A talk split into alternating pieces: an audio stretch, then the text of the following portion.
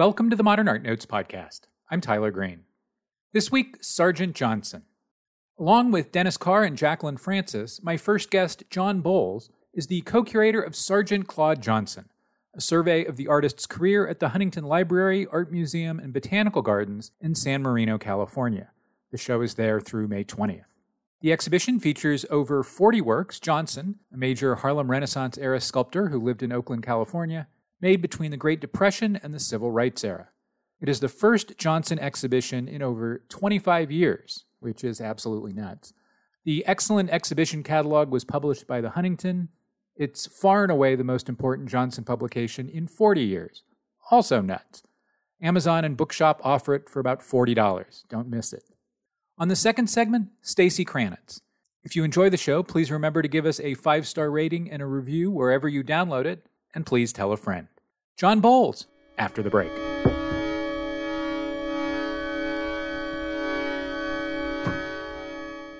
Closing soon at the Museum of Contemporary Art Chicago, Rebecca Morris, two thousand one to twenty twenty-two. Experience the large-scale abstract paintings of Rebecca Morris in this twenty-one-year survey of her work. Known for her inventive approach to composition, color, and gesture, Morris's work offers a glimpse into new ways forward for the constantly evolving and expanding field of painting. Plan your visit at m c a chicago dot org. The Museum of Fine Arts Houston presents Multiplicity, Blackness in Contemporary American Art, the first major exhibition devoted to exploring the breadth and complexity of Black identity and experience in the United States through collage. Works by multiple generations of living artists examine concepts such as cultural hybridity, gender fluidity, historical memory, and notions of beauty and power. By assembling pieces of paper, fabric, and repurposed materials, the artists create unified compositions that express the endless possibilities of Black-constructed narrative within a fragmented society. Visit m f a h dot org slash multiplicity to learn more. The Hammer Museum in Los Angeles presents the West Coast premiere of Only the Young, Experimental Art in Korea, nineteen sixties through nineteen seventies. On view from February eleventh through May twelfth, this exhibition gives unprecedented insight into a vibrant moment after the Korean War when Korean artists rebelled against artistic limits, embracing bold and provocative practices. For more information on the exhibition and accompanying programs, visit hammer dot u c l a dot org.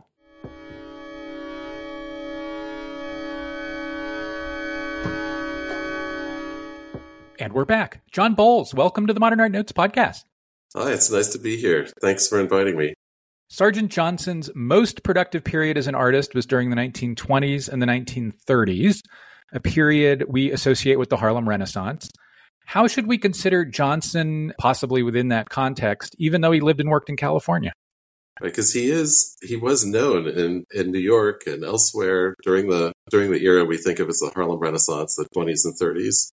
Right, he was he was contributing to he contributed to every one of the annual exhibitions the Harmon Foundation put on that was focused on the work of African American artists, and won prizes at several at most of those, maybe several of those exhibitions. And his work was included in the you know when they sent touring exhibitions nationwide. You know, his work was included in those exhibitions. Art critics in New York wrote about his work. He was written about in the New York, you know, New York newspapers, including Black papers like the New York Amsterdam News. So people knew about his work out there. But at the same time, he doesn't seem to have known the artists personally who were out there. You know, Alan Locke wrote about him as one of the two most important, you know, artists. He referred to as neo-primitives because of their what he saw as their references to African sculpture, and in fact saw Sergeant Johnson as the best example of, of a Black sculptor looking to African sculpture, you know, and, fi- and finding inspiration in it. Yeah, you know, so he's so there's all there are all kinds of ways in which his work is part of that cultural renaissance, but at the same time, you know, as your question suggests, you know, he's working so far away from any other artist. He's the only artist really west of Chicago who's getting any attention as part of the Harlem Renaissance. So how do we think about that? That's a really, t- it's a really tough question. In the exhibition, we try to think about ways in which his work is engaging with different themes and ideas coming out of the Harlem Renaissance. And at the same time, one thing I think is fascinating about Sergeant Johnson is that while he's becoming known as, as one of the most important new Negro sculptors in America, he's also becoming known uh, on the West Coast as simply one of the most important modernist sculptors. You know, so, and I think that's that's a part of his career that has not really been explored in a lot of in depth previously, and that's something that um, something we're hoping people will notice. That, you know, there are lots of there are lots of different modernisms in this era. You know, lots of ideas about what modernism is, but it's and it's clear, you know, when you look at the work that Sergeant Johnson is thinking about some of those, several of those, and and participating and getting recognized for it too at the time. One reason that this whole question interests me is because I'm not sure I can identify anything specifically Californian in the oeuvre. Can you? Cool. Yes. Oh, you can? I'm glad you asked. Because for me, like, I think that's actually how I got started. That's how I became interested in researching Sergeant Johnson. I've been looking at his, you know, doing research on his work and his career for over a decade now. And the first thing I noticed when I was looking at his work was that, you know, people were writing about his work in terms of his interest in African sculpture, right? And I think that's it's obvious why, you know, because he's part of, you know, understood as part of the Harlem Renaissance because Alan Locke was saying that was what was most important about his work. You know? But when I when I looked at his work, I saw that I thought it wasn't necessarily as clear as someone like Locke was arguing for. And at the same time, I saw him interested in various Asian sculptural sculptural traditions, you know, Chinese ceramics, for example, and Buddhist imagery. I saw him interested in art of the Italian Renaissance, and he's clearly becomes interested by the early nineteen thirties in the work in the work of the Mexican modernists. You know, Diego Rivera becomes a regular presence in San Francisco in that era, as well as other Mexican modernists, and lots of the San Francisco artists begin going to Mexico. Sergeant Johnson, we know, went in nineteen forty-four to Mexico and looked at murals, you know, there, as well as exploring his interest in pre-Columbian art and various indigenous ceramic traditions. It seems likely he went at least once before forty-four, so he may have gone in the thirties. Uh, it's not clear, but he's but those ideas are circulating among all the important artists in San Francisco uh, in that community that he's a, in which he's actively participating. So he's his interests are those, I, from my perspective, are are those of a Californian engaging with various modernist tradition, modernist ideas of modernism, especially those coming from.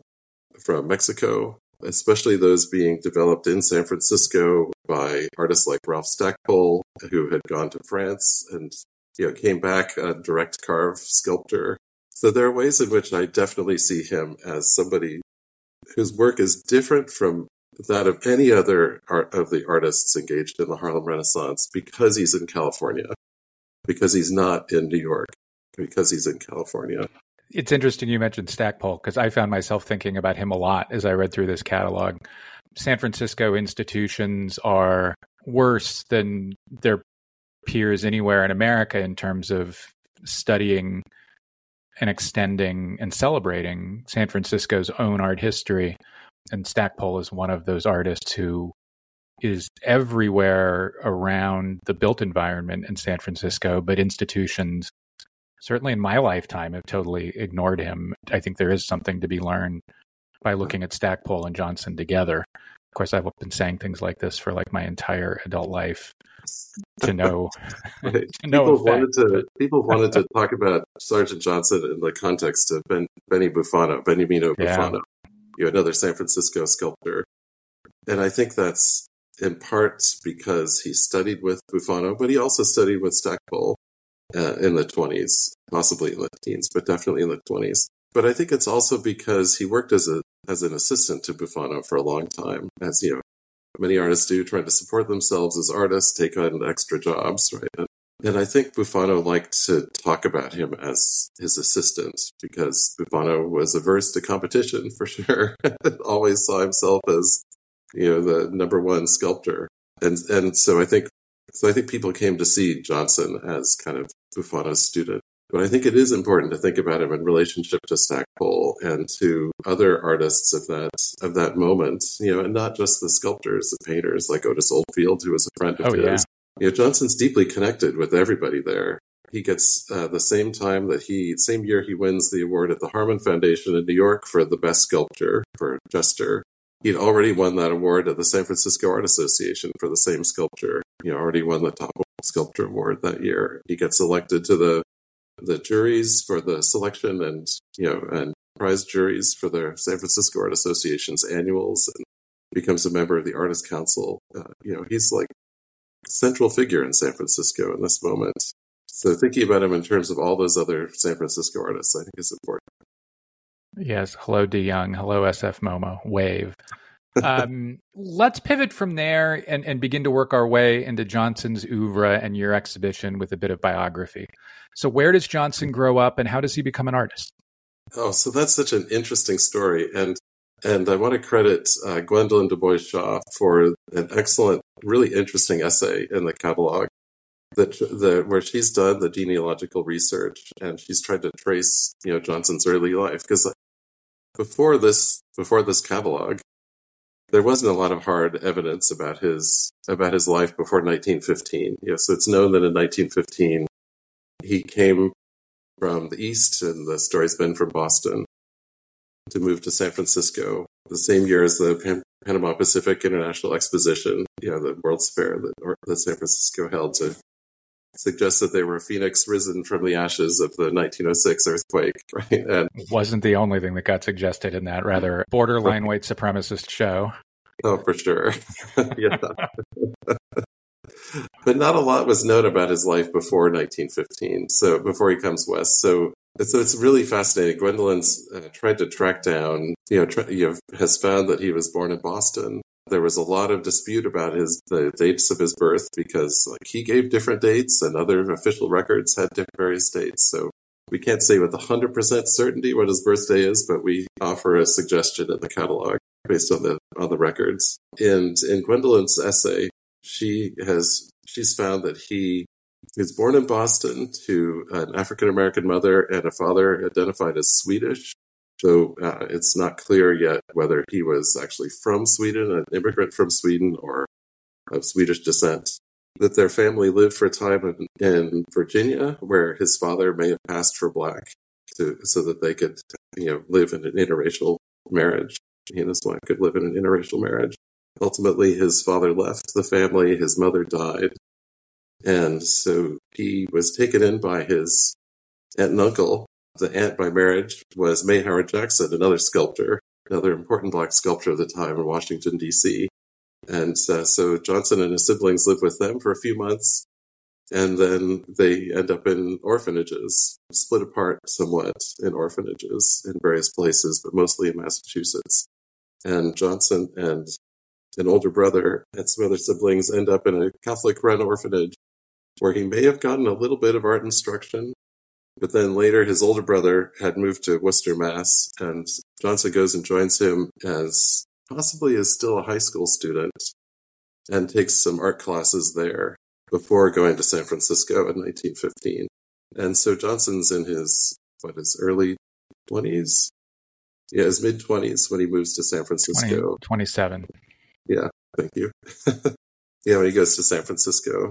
And there's not a lot of detail about what his life was like in San Francisco before the late nineteen twenties, but he seems to have taken art classes and worked as a frame maker, learned the, learned the craft of frame making, which is a highly technical and artistic craft, and something he draws on later in his work, for sure, too. Johnson's first major sculpture, or at least his first nationally prominent sculpture, is a work from nineteen thirty you mentioned a few minutes ago. It's called Chester. What does it show? And I guess, how did Johnson make it? So Chester is a sculpture, it's a beautiful sculpture of the head of a boy. And I say head because the sculpture begins at the neck and, you know, goes up from there. So it's not a traditional bust format. And then one hand, just one hand. And the two of those, the head and the hand, or the neck and the hand, are joined together by a, a solid wood block base. There are two versions of the sculpture that are known.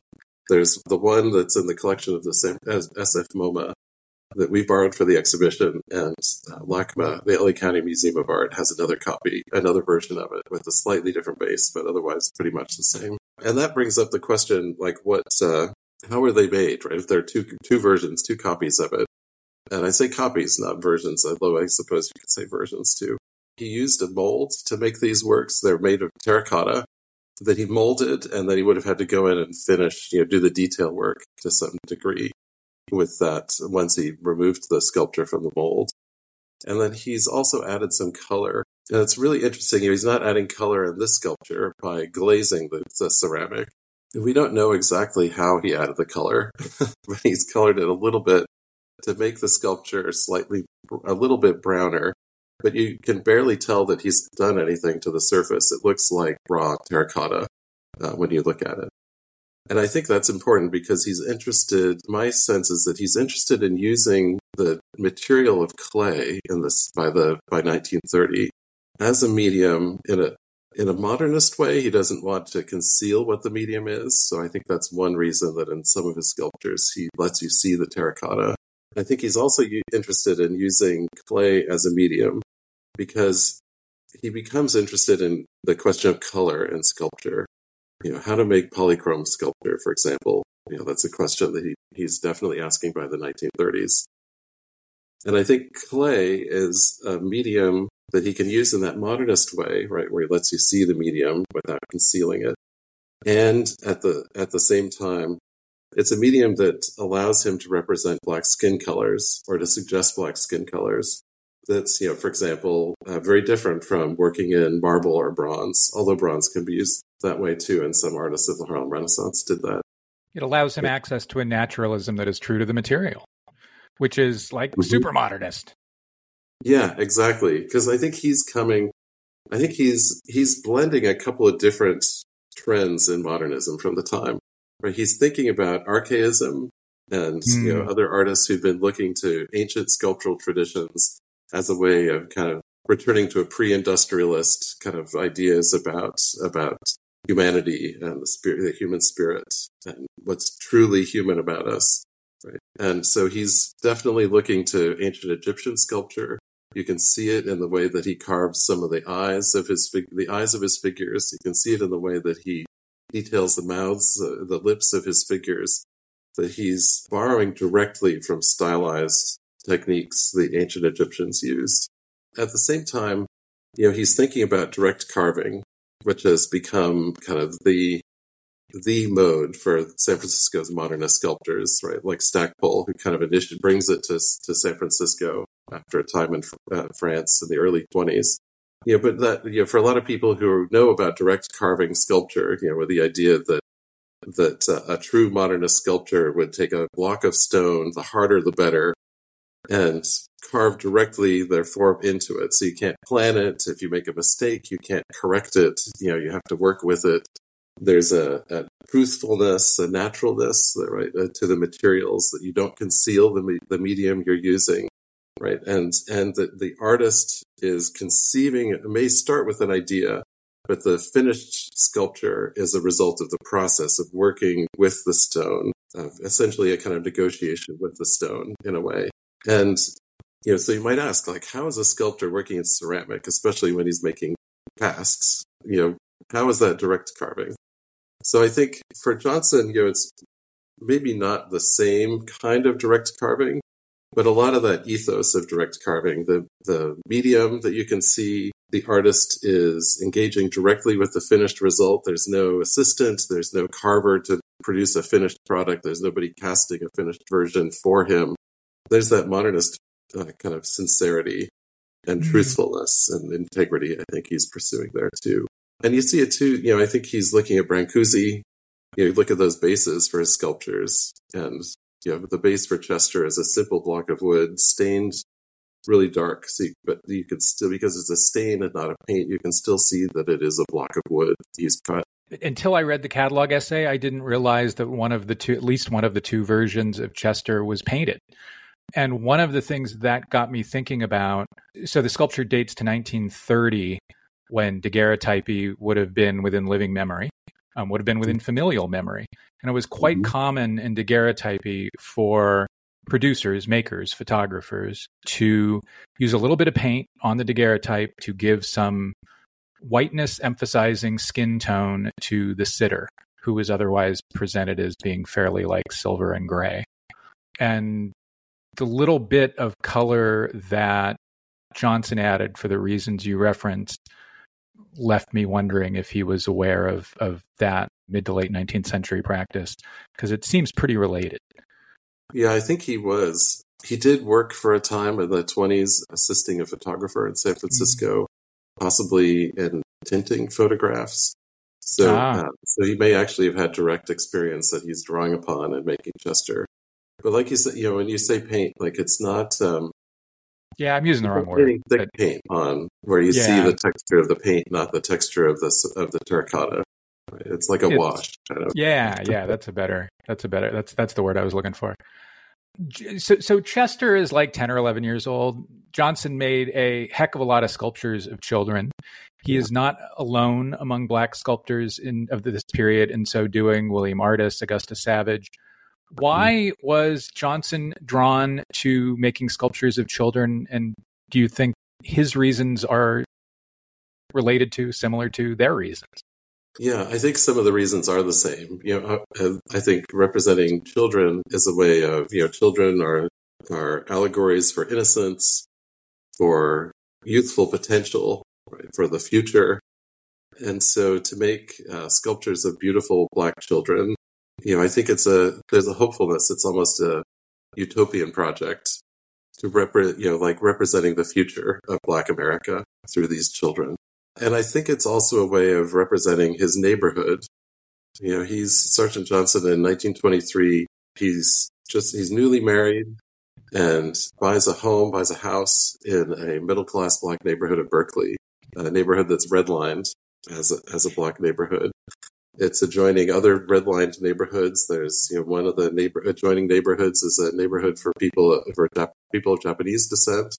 One's a neighborhood for people of Chinese descent, and one's a neighborhood of Norwegian immigrants, you know, all redlined together, you know, in adjoining neighborhoods. And and I think he's, from the what little evidence we have of who these children are that he's sculpting, he is sculpting actual people, uh, though they're highly stylized. Right? And, you know, for for example, Chester, in his um, interview, his oral history interview with the Archives of American Art done in the sixties at the end of his life, simply referred to uh, the boy who he modeled Chester on as that boy who used to visit my studio, or the boy who used to come by my studio. Right, so suggesting that he's, you know, had a studio in the backyard of his house, and suggesting that he's like part of that neighborhood that the children could come over and watch. You know, Elizabeth G, another sculpture of a Chinese American girl, is a sculpture of his daughter's best friend at the time. So he's, so I think part of, so there are different reasons. I think part of it is the allegorical potential, right, for representing innocence and hope for the future. Another way is, and that it's, that it, those children become allegories for the future of Black America. And I think um, at the same time, their way of placing himself in his neighborhood, for representing his neighborhood through those children. There is some evidence that he made at least one portrait bust of an adult, but I think, you know, making portrait busts of adults in that era, I'm going to guess that he anticipated that white audience members, that white viewers, white art gallery visitors might see sculptures of Black adults in a different way than they might see sculptures of Black children. Mm-hmm. That white Americans in that era might come with a lot of assumptions about, a lot of prejudiced assumptions about Black people, uh, Black adults. But that children, you know, they could be so disarmingly endearing, right, that you can lose, you know, leave some of those behind possibly. And so I think there's a way in which he's like doing some, he's strategizing, I think, as a way to, you know, how to, how to reach an audience with this message of a hopeful future for Black America. It's probably also worth my noting that while today we imagine, maybe emphasis on imagine, California as a progressive polyglot society, California was founded in white supremacy. Slavery was both legal and practiced within California in the nineteenth century, both Black and Native slavery. California was segregated, as you noted, some of the ways in which it was segregated. California was not a was not an unracialized utopia in Johnson's yeah. time. And it's a reality he lived with. It's clear. Yeah. And he's in the nineteen twenty census, he's reco- in San Francisco, he's recorded as white. This is an era when you didn't report, you know, do, do your own census reporting. You, a census taker came around door to door and sometimes in an apartment building like Sergeant Johnson lived in at the time, they might just knock on the landlord's door and ask the landlord who the residents were and ask them what their races were, or may just to make assumptions. And you know, so it raises the question, did Sergeant Johnson have to pass as white to live in San Francisco near other artists, you know, at the time? You know, and, and like I said, in Berkeley, his neighborhood is redlined. And if he wanted to buy be a homeowner in the San Francisco Bay Area, there weren't many options for him. Yeah, so I think that's an important part of of thinking about his sculpture, that it represents where where he was literally and, you know, metaphorically, and represents his awareness of those, you know, of mm-hmm. the, the the limitations on his life imposed by white supremacy in California. You know, at the same time, I think it's worth noting that the artistic community in San Francisco was fairly pretty multicultural for the time. You know, there were artists who were there were more so than it artists. was at the end of the twentieth century. That's for sure. Yeah, I think that's possibly true. Yeah. You know, so I mean, at the same time, I have to say, like, he was the only well-known Black artist in San, in the Bay Area at the time.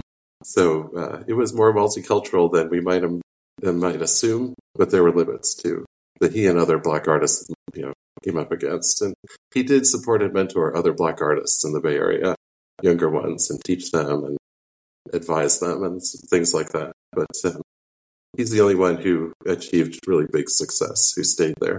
Perhaps because Johnson was already thinking about and interested in children, he also made sculptures of mothers, of Black mothers. The most famous of them is the Great Forever Free, one of the major sculptures of the first half of the U S twentieth century. It's a sculpture uh, at S F MoMA made of painted plaster over linen and wood, which is a terrifically unusual combination of materials, especially maybe perhaps to still be in such good condition. How did Johnson select his materials, maybe using Forever Free as, as a way into that question?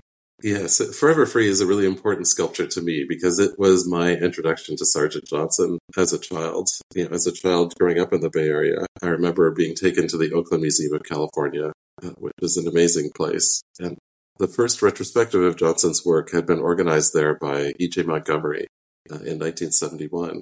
And I should acknowledge her work is incredibly important. Without her having, you know, gotten to know Sergeant Johnson at the end of his life and organized, you know, interviewed him and organized that exhibition, a lot of what we know about Sergeant Johnson would be lost. Uh, we owe a great debt to E J. And, and I think the, uh, the the sculpture didn't belong to the Oakland Museum. It was on loan from the San Francisco Museum of Modern Art. But I, you know, for whatever reason, the S F MoMA allowed the Oakland Museum, I think, to borrow it for much of the seventies. So that's uh, that's how I got to see it. And I remember, I can remember, it was always one of the last artworks going through the museum. And it's the one artwork I remember that always made me kind of stop and look. It wasn't an artwork that my parents were, you know, that a parent was pointing out or a grandparent was pointing out necessarily. It was what made, what grabbed my attention. Uh, you know, standing on a pedestal, so it was up above, up in the air above me. You know, is this incredibly powerful sculpture. So we can talk about the subject matter of Forever Free, but, but you asked specifically about the medium, right? And it is a really unusual medium. I don't know of any other sculptor in the twentieth century who worked in this medium. And uh, it's essentially a, a sculptural medium of, that Johnson is innovating in making Forever Free. He created it by carving at least a rough form of the sculpture in redwood out of a single redwood log, including the base. It's all one piece of wood. And then wrapping it in linen and covering it in plaster, as you said. But at some point in the pla- in adding the plaster, he adds color to the plaster. And then once he's got the plaster on and it's dry, he'd have to kind of burnish the plaster, smooth it out, and carve some of the details into that plaster. So he is actually carving into the plaster, not just into the redwood that's beneath it. And and and I think by adding color to the plaster and then carving into the plaster, he's doing something that's different from, say, carving, making a redwood carving and then painting it. Right? He's not just uh, covering the material, the medium with paint. He's creating a new sculptural medium. Almost, so you can almost ignore the fact that there's redwood underneath, I think. I mean, it's a distinctly California medium to carve in redwood, but I think it's more kind of a step toward getting him to the plaster part, the colored plaster, so that he can actually carve into colored plaster. So the sculptural medium has the color within it already. And then he covers the entire thing in a thick layer of varnish. So that it has this beautiful, glossy, you know, exterior. So the color seems to just glow from within. So it, it creates a very different, much more compelling effect than just painting a wooden sculpture, I think. And it allows him to create a sculpture of a woman, a black woman and her children, where they have this, you know, their brown, the beauty of the brown color of their skin that just glows from within the sculpture is incredibly powerful, I think. And I think that's one of the things that makes the sculpture so appealing. So moving. He plays the color of their skin off of her black dress. Yeah, off of her black dress and her white blouse. Right. Yeah, her white shirtwaist. Mm-hmm. You suggested you wanted to take a swing at why Johnson made sculptures of black mothers. Yeah, yeah, right.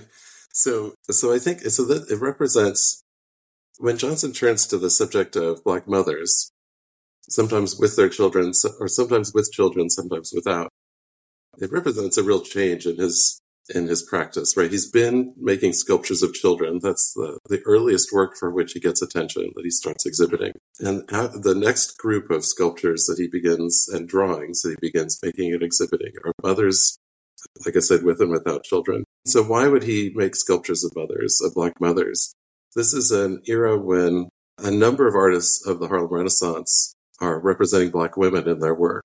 Most often through the nineteen twenties, those seem to be images of middle-class women, middle-class black women, who are often cosmopolitan and urbane and very, you know, uh, fashionably dressed and beautiful and sometimes light-skinned. And so there, as there are sort of distinctive kinds of women who artists are representing already. And with Forever Free, I think Johnson is making a different choice, that he's choosing to represent, you know, sort of ordinary women. He's representing the, you know, the people that Alan Locke would have referred to as the Negro folk, black people coming from the, you know, moving from the rural South to cities like San Francisco, Oakland, Berkeley at the time. And there's some evidence that he was, you know, Verna Arvey, who would eventually, you know, in the later thirties would become a friend of Johnson's, writes in nineteen thirty-nine about Johnson's work that he's basing his, many of his works of the thirties on, you know, the, the black faces that he sees in his everyday life, you know, in the Bay Area, suggesting, I think, the black, the, you know, the faces of uh, black people moving from the South as part of the Great Migration. And, and in making that choice, you know, Johnson, I think he wants us to know it. So, for example, the woman in Forever Free is dressed in, you know, clothing and fashions that were out of date by the night, by the time he made the sculpture. You know, they're more like turn of the century fashions. You know, it looks a little more Victorian in her style of dress. She's barefoot. She has her head wrapped, you know, her hair wrapped, like she's preparing for work or to, you know, do some kind of household work or something like that. And I think it's possible, you know, and then has these two children, beautiful children. Sorry. uh, she has these two beautiful children who she's clutching affectionately to her skirt. And, you know, with, uh, with such affection that, you know, Sergeant Johnson suggests it by carving them simply in relief into her skirt. So they don't actually emerge, you know, as separate, as separate people. They're part of her, like literally part of her in the sculpture. Standing on her feet, even. Yeah. Both of them stand on her feet. Right. It's a really beautiful and clever, like there's a little humor there. And it's an incredibly compelling sculpture. It won the award at the San Francisco Art Association in nineteen thirty-five for the best sculpture again. It's the Harmon Foundation showcased it in a solo exhibition when they did three solo exhibitions for artists in, in New York City, and art, where art critics wrote about it. And, and I think and art critics in San Francisco and New York both looked at it and looked at some of the drawings that Johnson was making of mothers and children and saw the Mexican mod- the influence of the Mexican modernists in those works. So they call that out in their in their reviews. They call it out and identify it in the, their reviews. And I think that's telling because of the time, you know, Diego Rivera, like I said, had this regular presence in San Francisco. He too is making paintings of Mexican mothers with their children, and pointedly making paintings of women who he, he thinks of as sort of the Mexican folk, right? Um, not the upper classes, uh, not elite, you know, fashionable elite women of Mexico City, but uh, women from some of the more rural parts of Mexico. And I think Johnson is kind of taking a page out of Rivera's book there and finding something of value and importance. And, you know, Black people who have not had access to the, you know, the sorts of education, for example, and things like that, that Johnson has had. And in fact, there's a story that the the woman who modeled for Forever Free was a woman who did domestic labor in Johnson's middle-class Black neighborhood. So uh, someone who was not middle-class herself. And uh, there's a, well, I could go on. I could say a lot more about this, but I, I think it's really interesting and important. And uh, and there is there is some evidence that not everyone was happy with this decision that he made to represent to represent Black women who were not obviously middle class and cosmopolitan and up to date in their fashions. Uh, that some people found that kind of disconcerting or uh, objected really strongly to. In one case, I know. Beginning in about the mid nineteen thirties, Johnson will make a series of copper and paint sculptures that recall African masks. Why does he pivot from highly naturalistic forms to more mask-like forms? Is he responding to Alan Locke or some other reason entirely? Right. Yeah, I mean, the easy answer would be to say he's responding to Alan Locke's call for Black artists to look to African sculpture and its forms. And I think that's part of what he's doing in those in those sculptures. He begins making them around the same time he begins making the, the sculptures and drawings of Black mothers, too. And the the copper, the hammered copper masks, uh, which he's painted in various ways, I think are really are really interesting works because they're more abstract than anything else he's been doing at the time, you know, up to that point. They do recall African masks in some ways, which I think people saw at the time, you know, recognized that he was doing that. But there are ways in which they also, I think, are meant to represent real people, not specific portraits like the children, like the portraits of children did had in the in the nineteen twenties. But I think they are meant to suggest something about modern Black people. In you know, in California at least, and that those are the sculptures that Verna Arvey writes of Johnson having found inspiration for in the faces of people, of Black people he met every day, you know, living in, in the San Francisco Bay Area. And I think there's a way in which those sculptures are trying to celebrate what he sees as the distinctive beauty of Black people.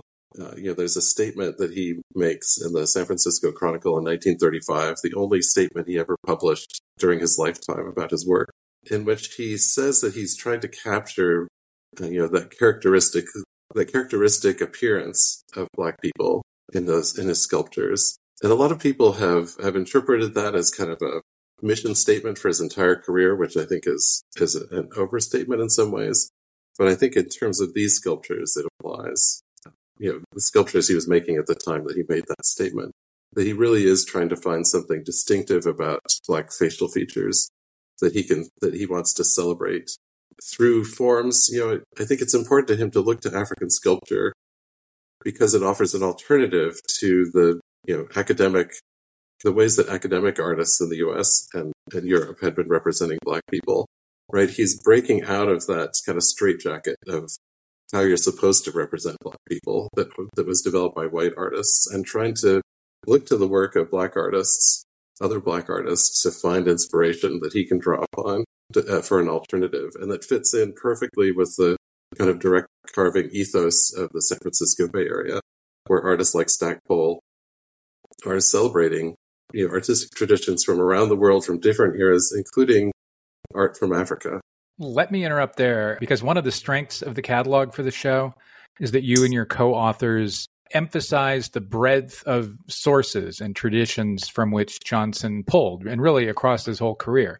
So he's not looking only at Harlem or only at Oakland, but he's looking and thinking global, globally in a way that I think is unusual among U S modernists of the era. So what are some of the places, some of the geographies he's looking at, and some of the sculptural traditions about which he's thinking and migrating into his work?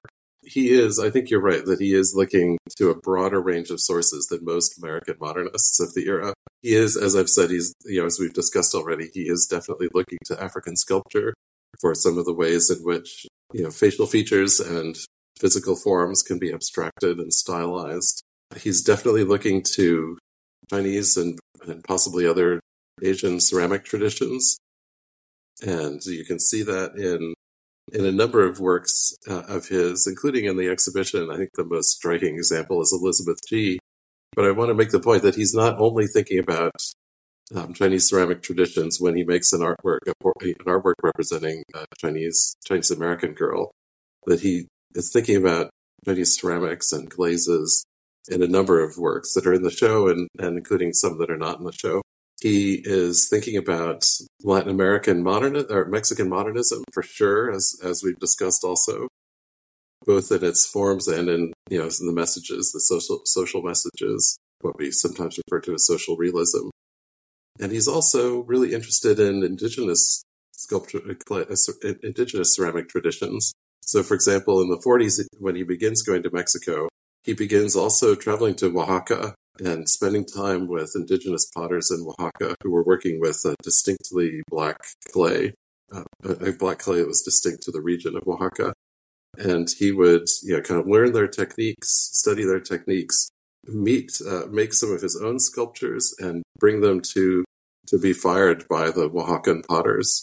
So he's, you know, working literally with them, side by side with them, as he's learning from them, as he's trying to figure out, you know, learn more about what they're doing. And I think there is possibly some evidence he did some, at least later in his career, used some local clay in the Bay Area too, in some of his sculptures. So he's, you know, the, which is probably a lesson learned from those sculptors and those ceramicists in Oaxaca. So he's definitely looking, you know, he travels to Japan later in the nineteen fifties. He continues to explore, I think, throughout his career.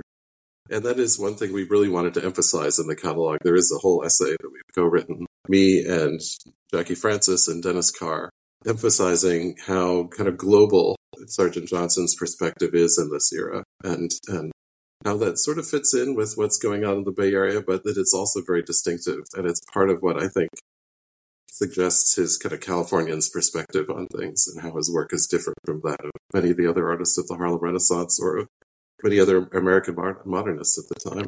Even of the succeeding generation. I mean, it's not like the Bay Area school Fig X artists were looking at Japanese painting. You know, they were too busy looking at New York, right? I mean, so right. Sar- Sergeant Johnson was like generations ahead in his looking across the Pacific, which is another element of his practice that is ripe for further investigation, I think, in future projects. Definitely blending these, you know, b- borrowing from different traditions in the same sculpture. So like in Elizabeth yeah. G. show, you can see this interest in Chinese glazes. And at the same time, the that one is not just a head, it's a bust, but it's a bust format that he's borrowing from fifteenth century Florence, from both uh, ceramic artists of fifteenth century Florence and from other kinds of sculptors uh, who are working marble, for example, you know, with this kind of graceful backward lean of the torso, the torso cut off, you know, kind of mid-torso, you know, this, and then uh, in a base that's meant to, I think, look like a piece of old lacquerware, Chinese lacquerware, too. The exhibition doesn't include only uh, floor-ish mounted sculptures, but also examples of uh, engagements with Sargent's public projects, such as an organ screen he made for the California School for the Blind in Berkeley, a cubist sculpture frieze called Sea Forms, and a, I guess you'd call it a frieze for um, George Washington High School in San Francisco. I guess two questions. One, how did Sargent come to have opportunities to do these really quite large public works? And secondly, kind of something I've always wondered about about Johnson is is how did he go from making these kind of torso-sized and smaller sculptures to then doing these public works at enormously different scale with like almost nothing in between or no evident migration in enormity. Yeah, it's absolutely true. He makes, seems to make kind of small, relatively small sculptures and massive sculptures. Nothing in between, almost nothing in between. Yeah. And when, so I think to your question of how he gets to make these public artworks, I mean, well, I should start by saying, one thing we really wanted to emphasize in this exhibition is that Sergeant Johnson is important in part because he made public artworks, because of the quality of the artworks, and because those artworks were a kind of validation of his standing in the Bay Area. The very first public artwork he made was as part of the P W A P, the Public Works of Art Project, which is a federal art, federal art project that predates the W P A, uh, Federal Art Project. And for that project, you know, the, uh, as Marianne Calo has pointed out in her recent book, like one of the primary criteria for getting one of those projects on the P W A P was the quality of your work. You had to propose a work. It had to be accepted by the administ- local administrator or regional administrator, and then you'd be hired onto the project. And so it said something about Sergeant Johnson that, you know, when he's only making small sculpt, only known for small sculptures and drawings and prints, that he gets, th- that he's able to secure this commission for the California School for the Blind to make a, an organ screen and six lunettes, six window lunettes. Originally, nineteen thirty-three, end of nineteen thirty-three, he's commissioned to do that by the P W A P, and they authorize him to hire an assistant. They, he's a master artist on the project and is hired to, is authorized to hire an assistant uh, to work with him on the project. And so he makes this massive, beautiful, massive organ screen carved from redwood. And uh, I think redwood, possibly because it's soft and relatively easy to carve, but also because of the distinctive redness of the color of the wood.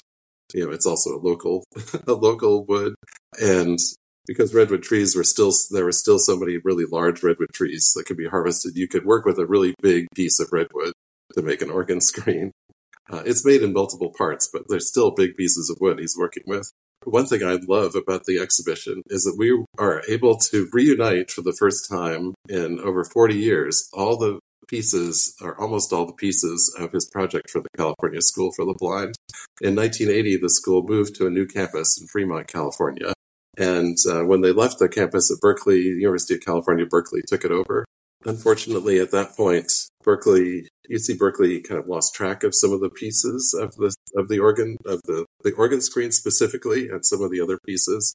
In the, our exhibition, we're able to showcase that as of last year, all the pieces of that project that Sergeant Johnson made are now back in public collections. So U C Berkeley still owns one uh, a later addition to the project that, that we have on display. The organ screen is owned by the Huntington. And the of the six window lunettes, two are owned still by the California School for the Blind, which they've been displaying in their library. And the other four have just recently been donated to the Oakland Public Library for their African American Museum and History Center.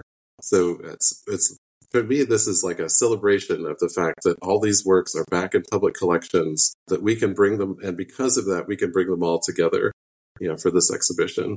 They are the organ screen and the proscenium that, uh, arch that he carved later in the thirties are both really huge monumental works and, re- and really beautiful works, too. I think that's, I mean, that part of the show, it's in and of itself is worth going to see the show, just to see all those pieces put brought back together. And in addition, a, a lunette that he created for a doorway to go over a doorway at the school, too, that represents Louis Braille, whose um, technique of, of transcribing writing uh, so that blind people could read it had just recently been adopted by the California School for the Blind when, when he created this project in the early thirties. I can't wait to see it. John Bowles, thank you very much. All right. Thank you. Thanks, Tyler.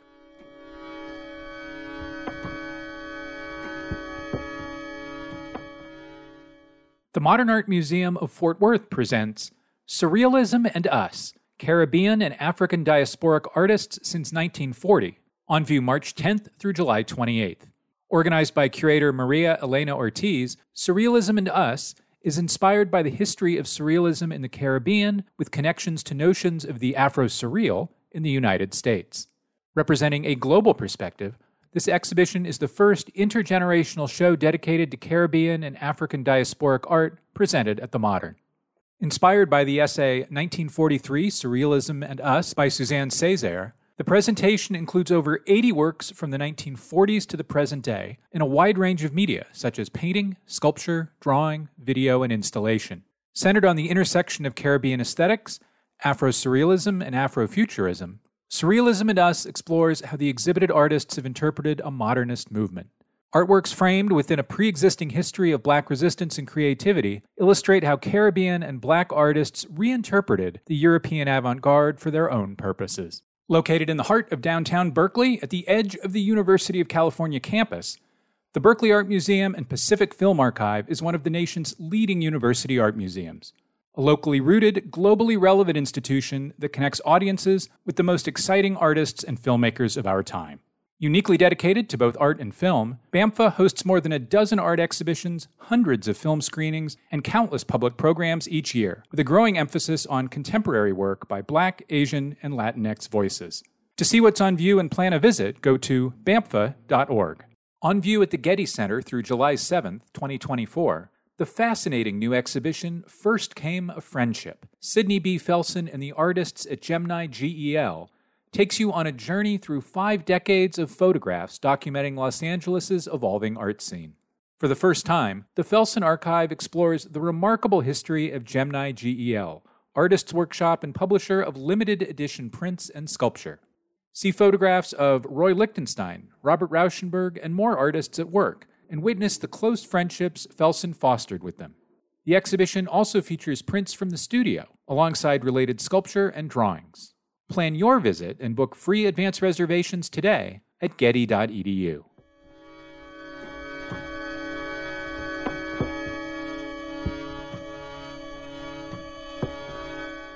Welcome back. Next up, Stacey Kranitz. Earlier this month, ProPublica published The Year After a Denied Abortion, an extraordinary story and photo essay by Kranitz and Kavitha Sarama. The piece follows Mayron Michelle Hollis, as the state of Tennessee simultaneously questioned Hollis's fitness to care for her four children and forced her to continue a life-threatening pregnancy. This segment was taped in September twenty-three when Kranitz was on the program on the occasion of A Long Arc, Photography in the American South Since eighteen forty-five, debuting at the High Museum of Art in Atlanta. The exhibition opens at the Addison Gallery of American Art in Andover, Massachusetts this weekend. It will remain on view there through July thirty-first. A Long Arc considers the South as a forger of American identity and examines how Southern photographers have contributed to both the advance of their medium and the United States project. A Long Arc was curated by Gregory J. Harris and Sarah Kennel. The catalog was published by Aperture. Kranitz's work, primarily made in the Southern Appalachian Mountains, presents the complexity and instability of a rugged region on which industry has long preyed. Her work is in the collection of museums such as the Harvard Art Museums and the Museum of Fine Arts Houston. Her twenty twenty-two book, As It Was Given to Me, one of my favorites, was published by Twin Palms and was shortlisted for a Perry Photo Aperture First Photo Book Award. Bookshop and Amazon offer it for about seventy-five or eighty bucks. Stacey Kranitz, welcome to the Modern Art Notes podcast. Oh, thanks so much for having me. Over the eh, last decade or so, you've become perhaps the most prominent artist to make work about life and land in the Southern Appalachian Mountains. It is a place to which you came from Los Angeles, or at least greater Los Angeles and New York City. So how and why did the Southern Appalachians become a place of interest and, and subject? About two thousand nine, I went through a kind of crisis with my work. And, you know, I've always been a magazine and a newspaper photographer on assignment. And I found this was sort of the, my dream job, the thing that I most wanted to do. And I went out and I started working in that industry. And like so many people, you you end up realizing that the industry that you're working in is really not what you thought it was. And fortunately for me, there was a big financial crash in two thousand eight, and the media industry was one of the casualties. And it gave me a chance to really kind of think about what was making me so unhappy um, doing that kind of work. You know, and the thing that I kept thinking about was this idea of how like my work kind of lived on the surface of an idea, and I really wanted it to live the idea. And so I kind of set out to make more intimate bodies of work. And I also was looking for a way to talk about some of the failures of the documentary tradition. It's a tradition that I love, but it's also very problematic. And so I was working on another project called From the Study on Postpubescent Manhood. And that project happened to be in Appalachia. So I found myself there. You know, Let I me knew... interrupt for a quick second. That yeah. project was in Southern Ohio, right? Yes, Southern Ohio, South, uh, Eastern Ohio. the Appalachian section of Ohio. And I realized that I was, you know, in this place that had been harmed by photography and, you know, had been sort of forced into being the poster child for the war on poverty. And the relationship with photography was very contentious in this particular place. And so I set out to kind of understand better what Appalachia was, and because I happened to just be there. And so, and I had some time on my hands before I started graduate school. so, so I set out in my car and I started making circles and kind of exploring this place. And I remember when I first started making the work, I was really interested in stereotypes and the idea of stereotypes uh, because, you know, the, they get a real bad rap, but they're, you know, they're useful to us as humans to help us understand and process a place. And so I would go and find those stereotypes, and then I would attempt to undo that stereotype, find something that completely defied um, that. So like, uh, I of course went to snake handling churches, and then, but then I, you know, of I found- course. Yes. And then a, a Klan rally as well. Uh, you know, I, I found like a queer commune. And so I think the very beginning of the work was really about kind of looking at stereotypes. The oeuvre in, in general is an oeuvre oriented around complicating reductive narratives and understandings of place and people. So the region in which we both live, you live on the eastern Tennessee side of the southern Appalachians, kind of just where they're beginning to grow up. And I live on the western North Carolina side, kind of in the middle of them, is richly represented in, in United States art. And art has been impactful within this region. Think of George Massa and his impact on the Appalachian Trail and the creation of Great Smoky Mountains National Park, or Elliot Porter and, and the Clean Water Act. But that history is generally been skipped over by coastal arbiters. I mean, you won't find Massa's work in any coastal collections, for example, right? So you more or less opened your book, as it was given to me, with an image of a painting establishing this region within the tradition of nineteenth century American painting. And there are other nineteenth century American paintings noted throughout the book. So so that book that you, I'm sorry, that painting you more or less opened the book with is a George Caleb Bingham, specifically Bingham's Daniel Boone escorting settlers through the Cumberland Gap. And other pictures of Boone, think William Ranney, are prominent throughout the book.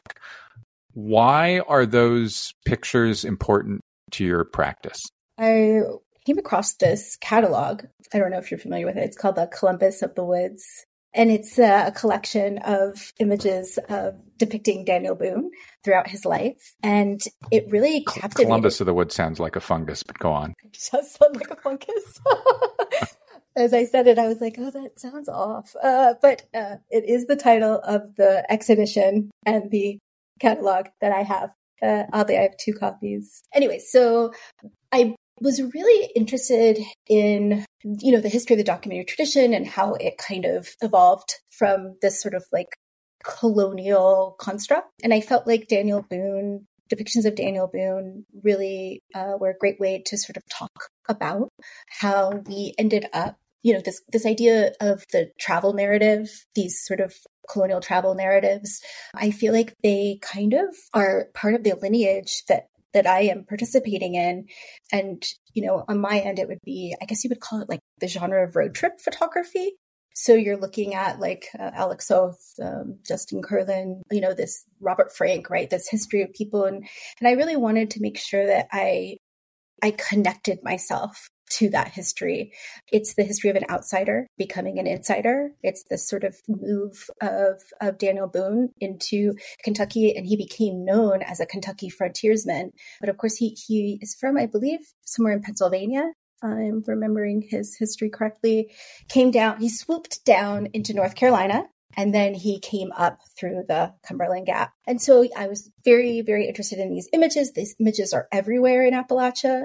He's celebrated in all these different ways. And also at that time, I was trying to figure out a way. I began to amass a lot of images um, in this project that I didn't really know what I was doing with. And so I found that there were three types of images that kept coming up over and over again that many painters depicted. The first was the, there's the, him pointing out Kentucky his discovery of Kentucky. Uh, he did not discover Kentucky. He would even never say that he did, but a lot of people attribute that the discovery of Appalachia to him. I always try to say he he was the person that ushered in capitalism to Kentucky, which is a notable thing, but very different from discovering it. And then there's that moment where he takes some settlers with him over the Cumberland Gap, and they make it look like this is his first time coming over into the Appalachian, but he had already done this like three times before. And so, and then Arrival, that's Arrival. And then the next section is called Exploration. And that's where things get really murky because the, you know, colonizers and the, um, um, or the colonialist and the um, native population kind of mix in very strange ways. And in this case, Jemima Boone, his daughter, is taken by the Shawnee and held captive. And then there's this like really beautiful rescue. But, and then the last section is Salvation. And that is when Daniel Boone retires I mean, to Missouri, where there's a been a fight over his bones. I don't know if you know this, but half of his bones are buried in Missouri and the other half are buried in the place I was born, Frankfort, Kentucky. And so I found this to be really helpful as a way to start to organize the work. And so that's kind of how I became really interested in those images. Interesting. You mentioned kind of that, that, that Boone history rippling through European American culture. Within European American culture, that story, the story of the capture of Boone's daughter, kind of ripples through media. So the story is first told in an eighteen thirteen book called The Mountain Muse, written by Daniel Bryan, and then it is massively popularized in an eighteen twenty-one, I think, twenty-one poem by Samuel Metcalf called Indian Warfare in the West. So it, it, you know, it's a great example of how American art is responding to various forms of American literature, all of all of which is mythologizing events that were mythologized. So speaking of Boone and speaking of the settler colonial project across the Appalachians, violence is a major subject in your work, especially in your series, the one you mentioned a moment ago, from the study on post-pubescent manhood, which is included within the recent Twin Palms book. In fact, violence has been a subject really from like the earliest project you present on your website, which I think we'll come back to at the very end of our conversation. Is your interest in violence at all related to the violence behind or or masked by those Bingham and Ranney and whatnot paintings of Boone, those paintings of Westering settler colonialism? No, I mean, I definitely predates my relationship with those images and that catalog. Um, I became really interested in violence because it made up a, a, you know, a huge part of my life, my childhood. My home was a very violent place, and it really like sort of built this foundation of sort of what I still make my work about, which is not just violence, but about heroes as villains, villains as heroes. And so in this case, that would have been my father, and trying to kind of understand the space between right and wrong, good and evil, black and, and white. And so much of the work is overtly about violence as catharsis, or so like this uh, redemptive aspect of violence, in part because I just wasn't seeing a lot of work depicting violence in that way. And then a reckoning with my own personal history, and also like a comfort around violence. You know, I think many people who grow up in really violent environments have a higher threshold for like certain types of chaos. And I've always felt kind of comfortable in those spaces. And so it drew me to want to make work around the different ways that we kind of use violence beyond evil. You know, for me, the history of violence in the Southern Appalachians, or really all of the Appalachians for that matter, is related to the history of extraction in the region, particularly the extraction of coal, which goes back to the mid-eighteenth century in, in the European American tradition, believe it or not. I mean, yeah, I'm sure you believe it, but I mean, listener, comma, believe it or not. And of course, has really begun to massively tail off during um, our professional lifetimes. Are you interested in extraction as violence? Or is that less interesting to you than the than human interaction and, and the way violence is expressed in the latter? I guess I'm interested in that. But, you know, part of that story is about the mountaineer right? This this uh, person who kind of was ushered in with Daniel Boone. Um, you could see some of the Mountaineers were already there, but many of them came along with Daniel Boone, and they were, you know, uh, people who were trapped in the lower class in Scotland and England. They come over to America, and they are trapped in that same system, and they realize that they can go into this mountain terrain and live a life that is outside of capitalism, that is, you know, where they can dictate how they want to live.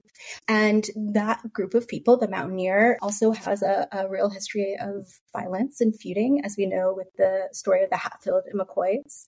And it is an obsession that a lot of people have, both living in Appalachia and outside of Appalachia, with the that kind of feuding and, you know, moonshine and drunken behavior that turns violent very quickly. And those are all things that are, I think, very much like Daniel Boone, still kind of living and breathing in the air there. And, you know, then what happens is the mountaineer is in Appalachia living a sort of utopian life where they, you know, hunt, trade, farm. And so they have everything they could possibly want.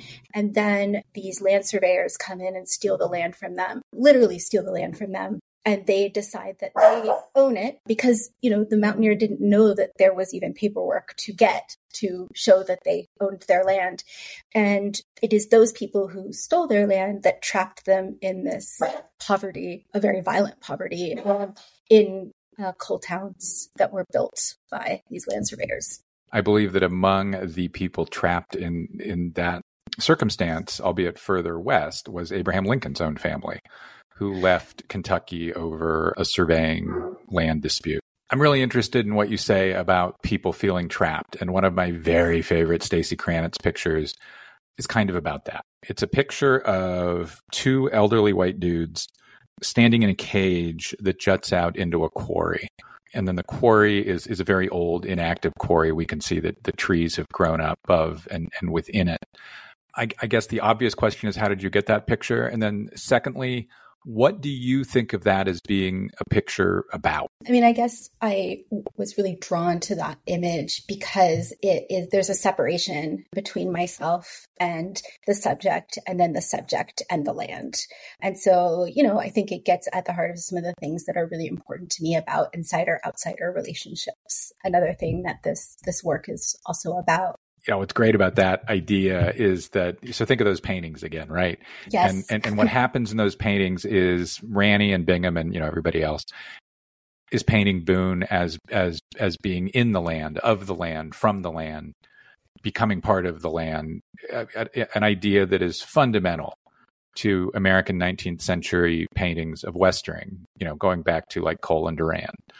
And Manifest Destiny. All of it. And so this photograph of yours, which we'll have up on man podcast dot com, you know, turns the thing on its head. You know, the guys are caged within land one suspects they know pretty well and, and can't get out. Yes. And it does very much speak to the story of the mountaineer, of course. Um, yeah. Yeah. And what the coal industry did, it, it took um, and gave very little in return. It still is taking and giving very little in return. You know, the next picture I want to raise is one that is about being trapped in a very different way, and that is by the extreme geology of of the region. I think people who have not traveled or hiked in the Southern Appalachians don't realize how dramatic and steep it is, how narrow and shallow the valleys are, how this is a region of great natural abundance, but that is extremely hostile to agriculture. Um, there just isn't the flat acreage to do it, you know, in, in, in most of the region. So there's a picture of yours that will also be on man podcast dot com of a very narrow valley, the gray houses that barely fill it. And you take that picture standing in a wintry forest. The tree limbs are between us and this narrow sitting valley. To me, the tree limbs almost feel like, like jail bars. And there are a number of pictures like this in your oeuvre that are of these really tight, shallow valleys. Do you find yourself drawn to those particular spaces because you think they can exist metaphorically, or do they just make for really good pictures? I mean, I just think that they epitomize the um, coal town. The, so they really kind of illustrate how Appalachia feels. It's a, a tiny town stuck in between two very massive mountains. And so that isolation that I feel when I'm in coming upon a, a community like that, I think it was like very important to figure out a way to depict that. And it took me a really long time to get it right. Uh, and so there's a it's few. It's not images. Something of which there are a lot of photographs in in, in in American photography. It's not well represented within the American canon.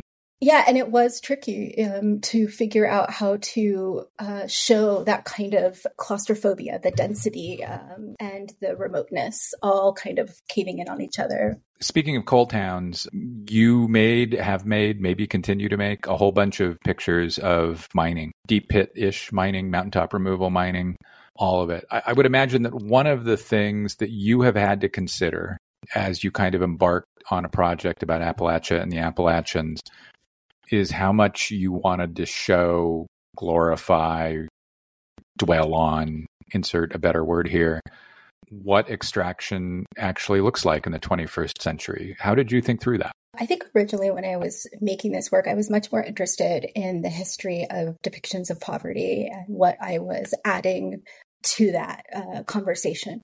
But as I went, I became really enamored with the history of extraction in Appalachia. It is a really intense story.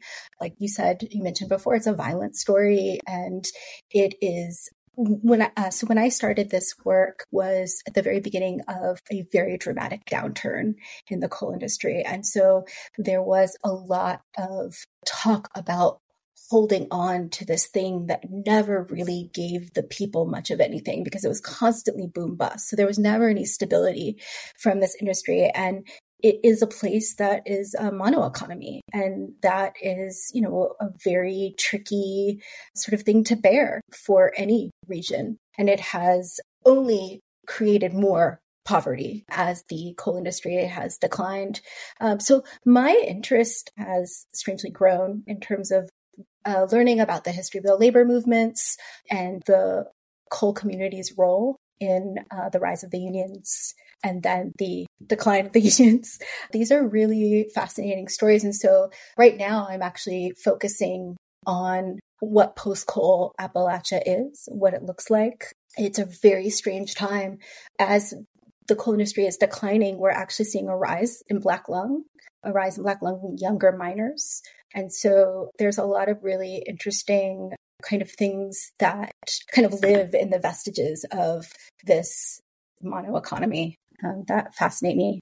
How do you think through how much you want to show land and photograph land relative to how much you want to show and photograph people? That's a funny question because I've always seen myself as a sort of second-rate landscape photographer. And so I think I've always worked harder at making sure that the landscapes really depict a, a sense of the humanity without the actual humans. And so, I mean, I obviously, I know that you have a history and interest in landscape photography, but I love that that's the uh, images that you're focusing on. It really, it really is kind of delightful to me.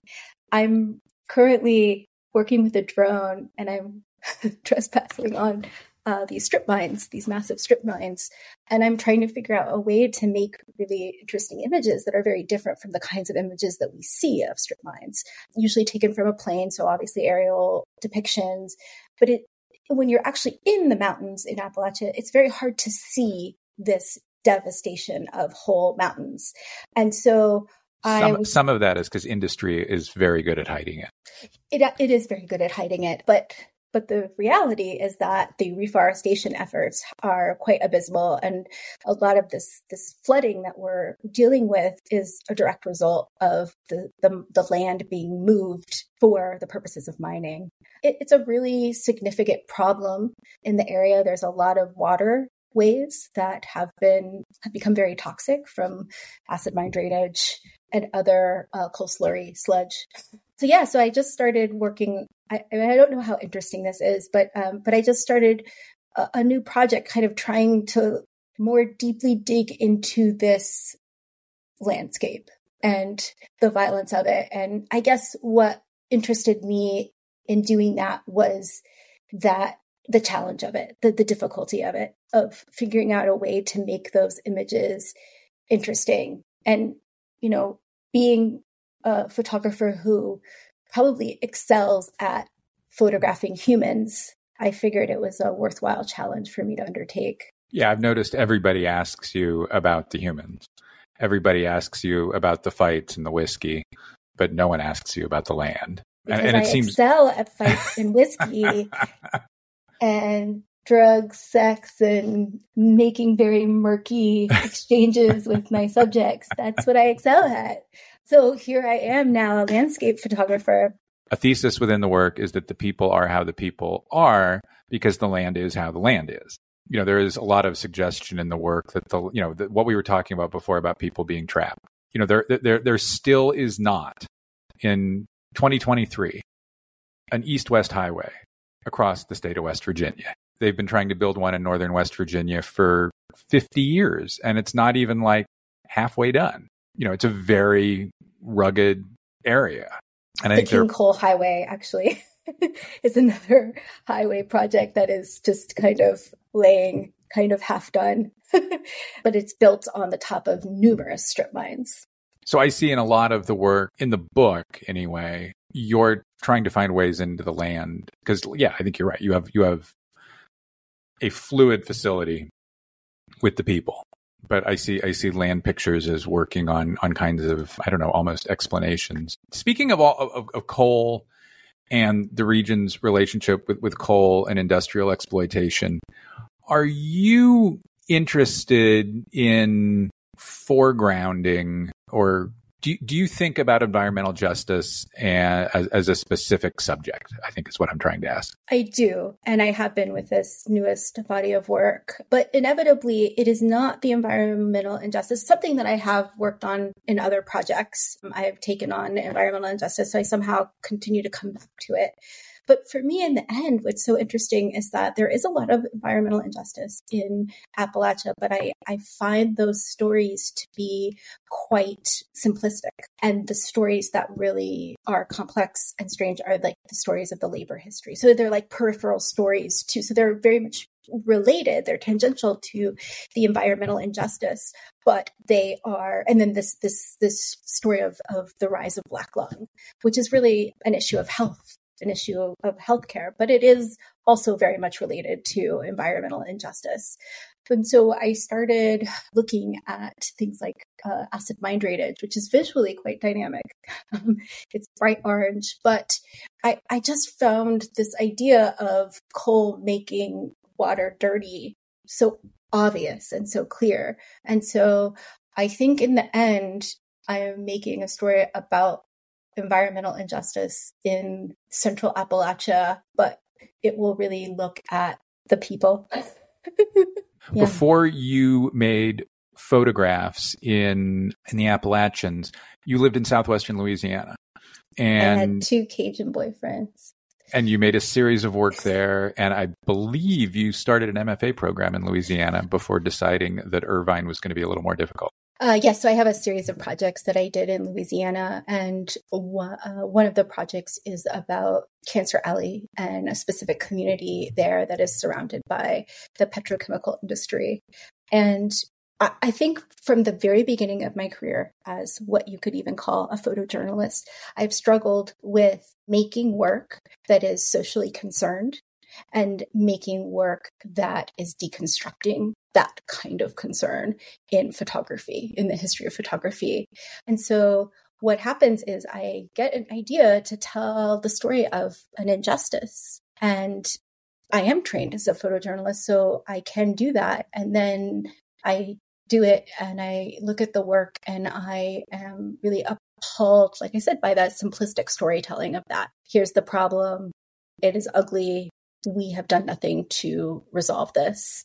And the idea, you know, which would go back to what, like Jacob Riis and Louis Hine, you know, this idea of photography telling, you know, the story, like, you know, showing the people a problem. It feels like it's a return to that colonial construct for me. So it feels like it's an assertion of a right and a wrong onto a group of people. So I am telling, in this case with the work in um, Louisiana, I'm essentially telling the people that live in this community, as though they don't know, that they're they're surrounded by the petrochemical industry, and that these images that I'm making of that industry is going to be seen by people who are going to feel so much concern and compassion for this issue that they will set out to change it. And, you know, in the case of Louis Hine and Jacob Riis, that actually happened, but it was a different landscape back then in terms of our attention, in terms of the media industry, in terms of the way we communicated issues. And so inevitably what happens is I tell a story in that way, and then I literally, my skin crawls. I can't stand myself. And I feel like that storytelling is incredibly unauthentic and really serves no great purpose other than to tell people something that they already know, a community, something that they already know. And so that is a starting point for me, is a problem, is is an injustice. But inevitably, I I have to meet that injustice with a deconstruction of the history of that place and all the different ways that we have, I guess, so this is like kind of hard to maybe verbalize, but I have to address my hand, my role as an outsider coming in and telling people what is wrong. And that's kind of what I was trying to do with As It Was Given to Me. When I look at the work, whether it's installed on walls or in book form, I don't think of it as telling people what's wrong, rather than as showing people what is, and often how, or at least suggesting how it came to be that way. I think that's because the work, the, as it as it was given to me, I, I sort of remove any vestiges of, of the problem and the answer to the problem. And so for me, it is a far more successful project than the project I did on environmental racism in Louisiana. There is a photograph within the Louisiana pictures of a woman in a long white dress, looking at herself in a mirror. On the other side of the mirror, there's another woman in a long white dress. And seeing that picture reminded me that there are a lot of long dresses in your work, and you wear many of them, which we'll, we'll come to in a moment. Is that something you're just seeing a lot of, or is there a pictorial or, I don't know, philosophical reason that so many long dresses end up on so many women and so many pictures? My first relationship to Appalachia, long before I found myself there to make a body of work over the last fourteen years, was in my childhood. On T V, I saw a miniseries called Christie, and it is originally a novel, a, a Christian romance novel by Catherine Marshall. And that story of Christie, again, this is like the same stuff that we've been talking about. It is the story of someone, a missionary, going in to a community. In this case, she goes to the mountains to teach the poor mountain folk how to read and write and other things like clean themselves. And what happens is she becomes, and um, she wears these dresses. So there, I've read about Christie. Are they are they like specifically ankle length dresses on the miniseries and in the book? Yes. Ah. Oh, well, the book, you know, they're not actual illustration. Well, there is an illustration of her on some of the covers. But yes, uh, the miniseries has many of these dresses. And so I did, when I was a child, I became really enamored with this character and this idea of right and wrong and and, and going in and saving a group of people. Uh, but what happens to Christie is she, she goes in and she becomes undone. She realizes that her idea of right and wrong are not actually right and wrong, that there are many ways to be kind, be good, be true, be loving, and many ways to to do things. And it, that really got at the heart of what I am most interested in when I uh, make my work, which is I want to become undone by the people in the place. You often wear long dresses in your own work. They are photographs that are recognizably of you. Are they self-portraits? Are you performing a character? Are they something else? Yeah, I am performing Christie as a character, a contemporary version of Christie, who's a little bit sluttier, because in the uh, Christian romance novel, she does nothing more than hold hands with her lover. There are two men that she is like vying between, the uh, doctor and the preacher. And um, things are different nowadays. And so so sometimes I those dresses are, are cut quite short um, in the pictures of me. But, um, but sometimes they're not. Sometimes, I mean, sometimes they are not. The bottom of the dress is dragging in a river. It is true. Yes. And so I've gone through like different phases with how I depict Christie and, and my relationship to Christie. But one of the things that really interested me in sort of making sure that I did depict myself in the work was that I wanted to draw attention to the arrogance of my position as the storyteller, as the photographer. And I also saw a corollary between the photojournalist and the missionary worker. You know, both are going into a place, asserting a right and wrong under the guise of morality and capitalism. And I wanted to make sure that I connected those dots. And I wanted to find a way to do that in the narrative. And so it did, it's, it's strange. I was thinking about whether they're self-portraits, because they are portraits that were taken by other photographers and sometimes subjects of, in the work. And I do some directing and sometimes I do no directing. So I don't know if they're self-portraits, but they are pictures of me. And there's at least one in each section of the work. And, you know, I'm, I also, when I was thinking about putting them into the project, I was thinking about a way to show that what I'm doing, or what I have been doing in Appalachia, is sort of like I'm taking my fantasy that I have of this place, right? A fantasy that is built off of depictions in literature, depictions in uh, C B S miniseries called Christie, uh, depictions in paintings, and, you know, all of these different media. And they are colliding with the reality of the circumstances that I experience there. And I feel like that is what the work is. It is that collision. And I, I wanted to find a way to really illustrate that, just as as you think that you are looking at my portrayal of a place, my understanding and knowing of a place, I want to kind of rob you of that. And so the self-portraits sort of, I mean, I sometimes see them as kind of like a fuck you. And it, it's just like, yes, you think that I'm taking you on a journey to understand this place better, but I'm not doing that at all. It's not possible to do that um, because culture isn't something that is got, can be gotten right. It's not something that we can, you have to experience and understand it for yourself. Other people can't assert what it is for you. Embrace complication.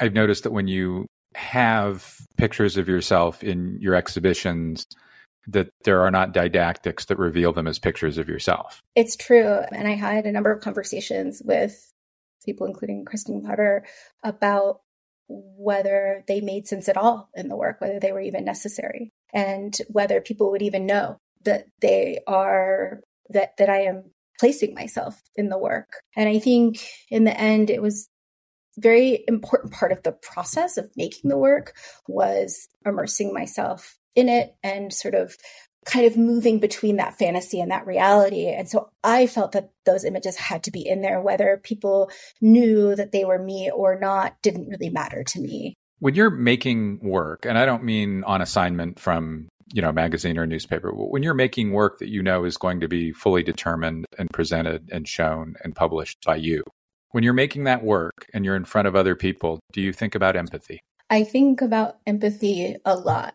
I think more about intimacy and the erasure of the line between my personal life and my professional life. So my personal life, when I go back home and, you know, sit in my studio and process this work versus the me that is hanging out uh, in a community, engaging with people that I meet.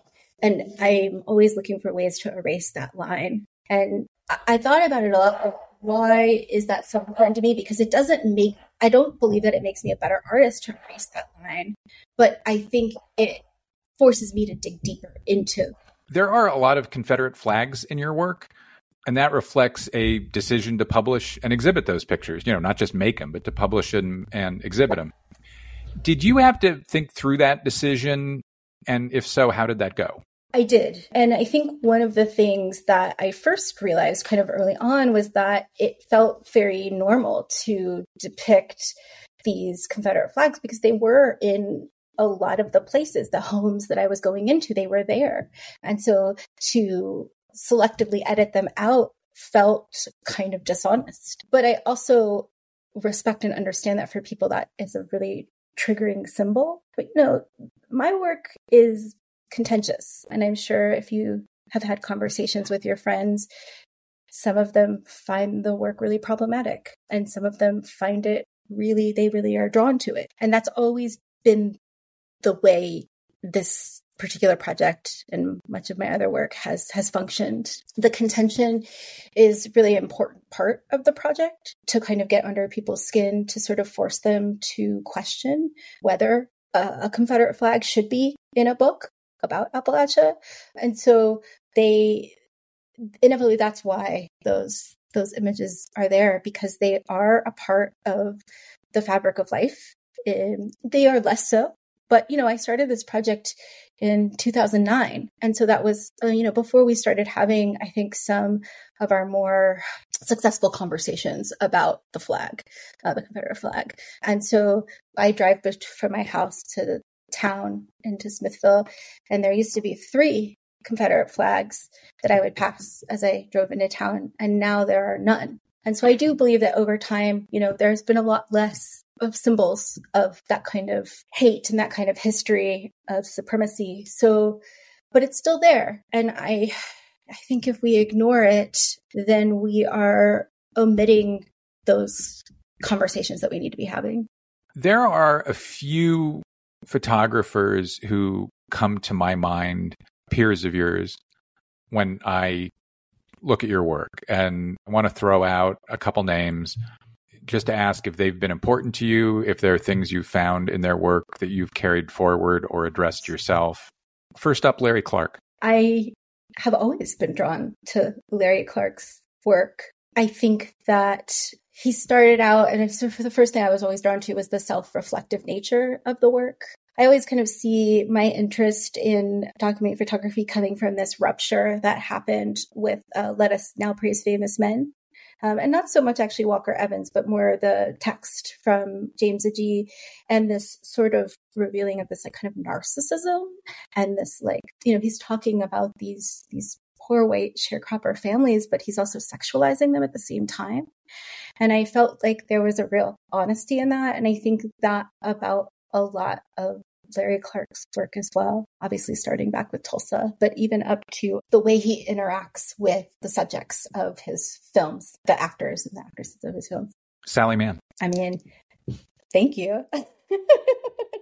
I think I'm drawn to Sally's work because of the dark themes, but I don't know that I would necessarily directly connect myself to her. But the fact that you are makes me feel really good. I think Sally Mann believes in capital R romanticism and extends it. And I think, and I think you, that's why I would yeah. feel kind of hesitant uh, because that romanticism is such an important part of, of her, of her aesthetic. And you reject it in your work.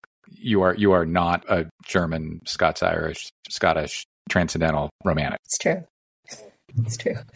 Carrie Mae Weems. Yes. Very early on, I found her work and, of course, the self-portraiture. That's the part. Absolutely. Incredibly significant. Her and, I don't know, do you know um, Nikki S. Lee, her work? Yeah. Those were two artists that I was very much influenced by early on. Nikki S. Lee is very much playing a role. You know, it's, and, it's... and it's like dissolving in this strange yeah. kind of identity crisis that is so fascinating to me. And then this last one I'm going to ask about because I see him referenced almost every time you're referenced, and I'm and I'm not sure I see it, Alex Soth. Yeah, I don't see it because I see Alex, you know, his work is incredibly beautiful, but it's it's romantic. There's an optimism there that I don't see in my work, but maybe someone else does. I think there's some aspects of the way that we make our work that are similar. And so maybe that's where that's coming from. I think that's got to be it, because I don't think the work is similar. Yeah, but yes, we're kind of I on think, the opposite end of the spectrum. But you both get people to look through the lens in ways that is provocative, or no, in ways that make for provocative pictures. Finally, I think that nearly the earliest body of work up on your website is a series called Target Unknown, which is a series that show World War Two reenactors who are reenacting as Nazis. And within that series, you play a role, and that role is Leni Riefenstahl. Why did you want to be Leni Riefenstahl, and what have you gotten out of it since? So my interest in being a photographer, and originally actually I was really interested in being a documentary filmmaker, actually stems from Leni Riefenstahl's memoir, which was published when I was maybe fifteen or sixteen. And I purchased it at Barnes and Noble. And I don't know why I purchased it, but I did because I knew nothing about her. And I do remember that I was interested in her because I was interested in rebelling against my Jewish heritage. I think I was frustrated with religion in general. And somehow the fact that this woman was so awful, but also brilliant at the same time, really interested me. I also really love the fact that this, uh, you know, she's this woman that constantly reinvented herself uh, over and over again. And she would, by any means necessary, find a way to do what she wanted to do. And so she would use her sexuality, she would use her status, anything and everything that was at her disposal. And I actually found that really admirable, because she was living at a time when it was very hard for a woman. I mean, she was, you know, one of the first women, I believe, to write, edit, and star in her own movie. And so she led this remarkable life. Again, she really spoke to that that thing that I was really interested in with my father, this idea that someone can be both so great and so evil at the same time. And how do we hold those people? And so from the very beginning of my interest in being an artist, Leni Riefenstahl has played a really significant role uh, for better or worse. And when I went to do that project, the World War Two project, I had no interest in portraying Leni Riefenstahl, but it was an awkward experience to be surrounded by people dressed up like Nazi soldiers. And in part because of my Jewish heritage, but in part because it was just very strange. And I would get nervous and I would start talking about Leni Riefenstahl because I had read her biographies and read her memoir and watched that really incredible, there's an incredible documentary that she's in where she gets really upset and storms off. And so I just knew a lot about her. And I, these Nazi reenactors knew a lot about her because they had based their depictions off of her Triumph of the Will. And then I was, like many of my stories, you know, I start to tell the story and it, and it feels very simplistic and kind of falls flat. And I felt like, oh, you know, here I am looking at these weird people who are dressing up as Nazis. And again, that was part of this, this body of work that was about violence as catharsis. But I felt like that was incredibly one-dimensional. And I felt like if I was going to continue to make this work, I needed to complicate that. You know, I needed to somehow turn that othering, that gaze a little bit more upside down. And so I had to dress up in order to be there. And so and usually when, so when you're there, people don't portray specific people, like not someone's not actually portraying Hitler or Goebbels or any of these, you know, significant characters from the from the war. But I just decided to portray Leni Riefenstahl. I did. And people were into it. And then, you know, that's how that all kind of fell apart. One thing I could offer perhaps as a way of describing that project, maybe as, as, as somebody outside it, is that it has no Hogan's Heroes vibes. It, it has none of that sense of knowing winkingness. You know, in Hogan's Heroes, all of the Nazis are played, not all, but almost all of the Nazis are played by Jews.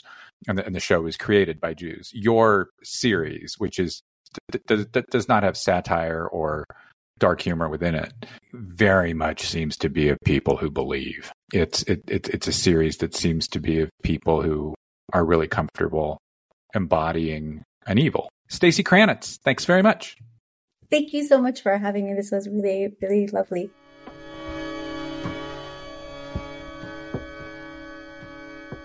That's all for this week's show. The Modern Art Notes podcast is edited by Wilson Butterworth. Special thanks to Steve Roden, who created the sound for the program. The Modern Art Notes podcast is released under a Creative Commons license. Please visit Modern Art Notes for more information. Thanks for listening.